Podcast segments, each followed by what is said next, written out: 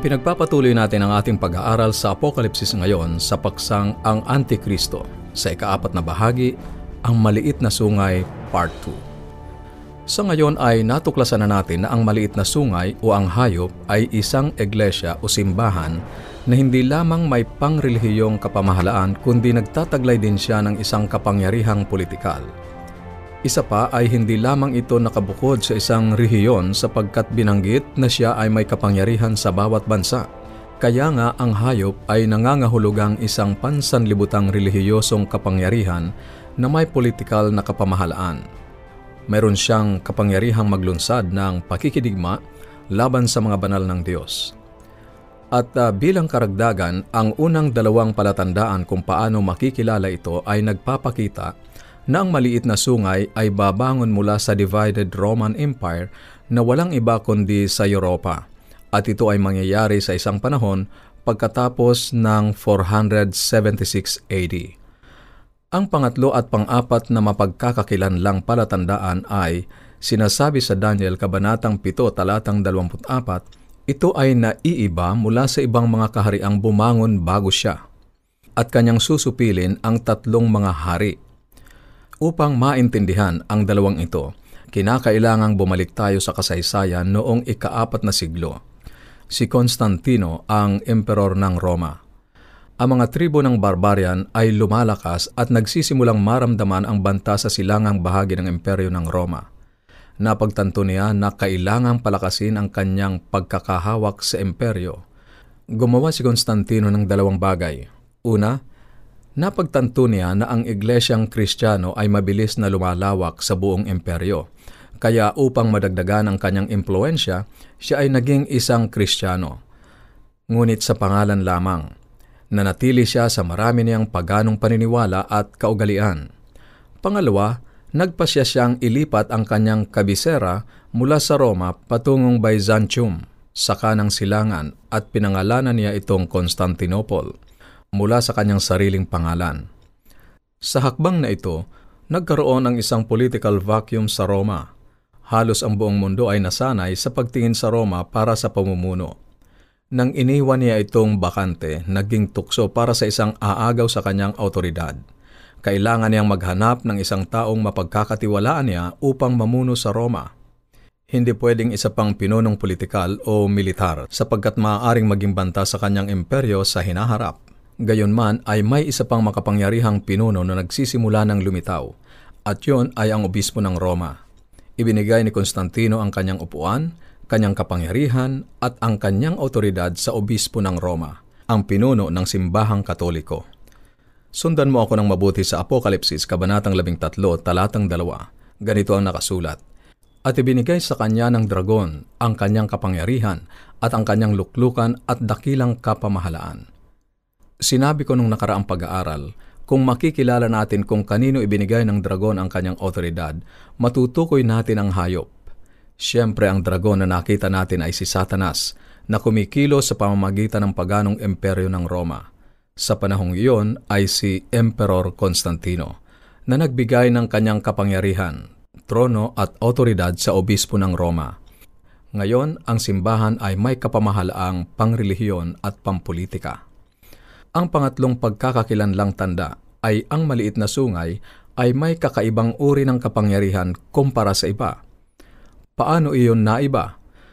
Sa kauna-unahang pagkakataon sa kasaysayan ng Iglesia ng Diyos, ang simbahan at estado ay nagsanib at nabuo ang isang relihiyo-politikong kapangyarihan na mayroong otoridad na ipatupad ang mga doktrina ng simbahan.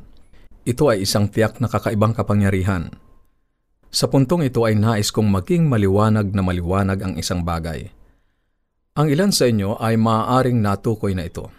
Masasabi ko, kaya hayaan ninyong sabihin ko na hindi ko nais na ibagsak o sirain ang sinumang tao o ang kanilang paniniwala. Hindi ko nais na hiyain ang sinuman. Marami akong mga kamag-anak at kaibigang katoliko at umaasa akong makikita sila sa kaharian ng Diyos. Hindi tayo naililigtas ng iglesyang kinabibilangan natin. Tayo ay naliligtas sa pananampalataya kay Kristo lamang sang ayon sa mga gawa, Kabanatang 4, talatang 12. Hindi ko tinutukoy ang pananampalataya ng sino man. Yun ay personal sa pagitan lamang ng isang tao at ng Diyos. Sa propesiyang ito ay tinitingnan natin ang isang sistema ng relihiyon na lumago noong Dark Ages na nakagawa ng seryosong mga pagkakamali. Mga pagkakamaling inako mismo ni Pope John Paul II sa publiko na sinabi niyang isang madilim na kabanata sa kasaysayan ng simbahang katoliko sa kanyang sermon o homilia noong ikalabing dalawa ng Marso taong 2000 sa pamagat na Day of Pardon. Alam natin na walang perpektong iglesia ngayon. May mga pagkakamali. Ngunit ang propesiyang ito ay tumutukoy sa ilang mga seryosong pagkakamali na nagawa ng medieval church sa Roma noong panahon ng Dark Ages. Kung ipagwawalang bahala natin ito at palalampasin lamang, hindi tayo mananatiling tapat sa ating mga sarili at sisingilin tayo sa pagkakataong ibinigay sa atin upang malaman ang katotohanan. Ito ay napakasimple upang hindi maintindihan. Ang mga dakilang protestanting scholars sa mga nakaraang siglo ay nagkakaisa na ang propesiyang ito ay tumuturo sa medieval Roman Church. Makikita mong wala ng ibang pagpapaliwanag. Alam ko na hindi katanggap-tanggap na banggitin ang mga pagkakamali ng iba. Itinuturing itong galit. Hindi ko gustong saktan ang sinuman at tiyak na ayaw kong magmukhang may galit. Ngunit dapat nating tanungin, galit bang ipangaral ang katotohanan? Sa tingin ko ay hindi. Mas pagpapahayag ng pag-ibig at malasakit ang ipangaral ang masakit na katotohanan kaysa hayaang ang tao ay mapahamak dahil sa panlilin lang sa palagay ko ay mas may galit kung hindi ipangangaral ang katotohanan. At kung hindi tayo matututo mula sa pagkakamaling nagawa ng simbahan sa nakaraan, ano pa ang makapipigil sa ating gumawa ng katulad na pagkakamali muli? Kaya tayo ay magpatuloy. Ang ating ikaapat na tanda ay sa Daniel, Kabanatang 7, talatang 24.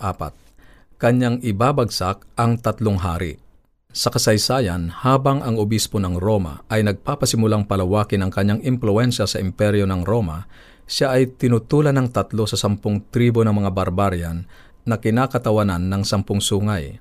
Ang tatlong tribong ito ay ang Vandals, ang Ostrogoths at Hirolai. Sila ay mga tagasunod ng aral ni Marcos Arios na naniniwalang si Kristo ay nilalang, kaya hindi siya tunay na Diyos. Siyempre, hindi matatanggap ng simbahan ang ganoong doktrina. Subalit ang pagtutol ay naging masyadong mabagsik hanggang sa punto ng digmaan. Ang obispo ng Roma ay ipinatawag ang mga hukbo ni Justinian na noon ay siyang emperador. Sila ay ipinadala upang lumaban sa tatlong tribong ito at noong 538 AD, lahat ng tatlong puwersang ito na lumaban ay natalo, nabunot at nawasak kung paano sinabi ng Biblia na mangyayari. Sa panahong yon, ang obispo ng Roma ay halos wala nang humahadlang sa kanyang paghahanap para sa kapangyarihan. Alalahanin ang petsa na yon, AD 538, mahalaga at babalik tayo dito sa isang aralin sa hinaharap. Balikan natin ang unang apat na tanda upang makilala ang maliit na sungay na nalaman na natin ngayon. Una, ito ay lilitaw pagkatapos ng pagkakahati-hati ng Roma sa sampung kaharian na kumakatawan sa Europa noong 476 AD. Ang Roma ay tumanggap ng kapangyarihan na makipagdigma laban sa tumututol sa kanya noong taong 538. Pangalawa, ito ay lilitaw mula sa sampung sungay at ang Roma ay tiyak na isa sa sampu. Pangatlo, ito ay may kakaibang kapangyarihan religious and political powers. Pangapat, pababagsakin nito ang tatlo sa sampu at nakita natin ganun talaga ang kanyang ginawa at nangyari. Sa puntong ito, mahalagang idiin ang katotohanang ang maliit na sungay o ang hayop ay lilitaw mula sa sampung hari at ang sampung hari ay nagmula sa paganong emperyo ng Roma. Ibinigay ng anghel kay Daniel ang interpretasyon sa Daniel Kabanatang 7 talatang 23 at 24. Ganito ang sabi niya, Ang ikaapat na hayop ay magiging ikaapat na kaharian sa ibabaw ng lupa at tungkol sa sampung sungay, mula sa kahariang ito ay sampung hari ang babangon at ang isa'y babangong kasunod nila at siya'y magiging kaiba kaysa sa mga una at kanyang ibabagsak ang tatlong hari. Ang popular na turo ngayon ay ang tatlong hari at ang Antikristo ay lilitaw sa hinaharap pa. Subalit, ang talatang ating binasa ay malinaw. Ang takbo ng kasaysayan ay eksakto. Ang Babylonia ay ang unang kaharian, sinundan ng Medo-Persia, kasunod ng Gresya, pagkatapos ay Roma. Ang Roma ay nahati sa sampung magkakahiwalay na estado at ang maliit na sungay ay lilitaw mula sa kanila. Bubunutin ang tatlo sa sampu. Ang natitirang pito ay ang naging mga bansa sa Europa. Ang takbo ng kasaysayan ay nagbibigay ng matibay na basihan para sa atin.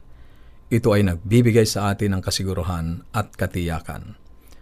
Ang ikaapat na hayop ay ang Imperyong Roma na sumakop sa Gresya. Ang sampung sungay o sampung mga hari ay mula sa kahariang ito, hindi sa hinaharap pa. Ang maliit na sungay ay lilitaw mula sa sampu na nagmula sa pagkakahati-hati ng Roma. Muli, ang popular na mga sermon at mga nobela ay nakaligtaan ang palatandaan. Ang hayop ng Apokalipsis, Kabanatang 13, ay hindi lilitaw na kapangyarihan sa hinaharap sapagkat ito ay lumitaw na. Mayroon pa tayong apat na palatandaang dapat mabuksan, kaya wag mong kakaligtaan sa susunod. Kung mayroon kang mga katanungan o anuman ang nais mong iparating sa amin, o nais mong magkaroon ng mga aklat at aralin sa Biblia na aming ipinamimigay, maaari kang tumawag o mag-text sa ating mga numero sa Globe 0917-5643-777, 0917-5643-777, at sa Smart 0919-0001-777, 0919-0001-777, at ang ating toll-free number 1-800-132-20196. 1-800-132-20196. Maaari ka rin magpadala ng mensahe sa ating Facebook page, facebook.com slash awr Luzon, Philippines. facebook.com slash awr Luzon, Philippines. O dumalaw sa ating website, www.awr.org www.awr.org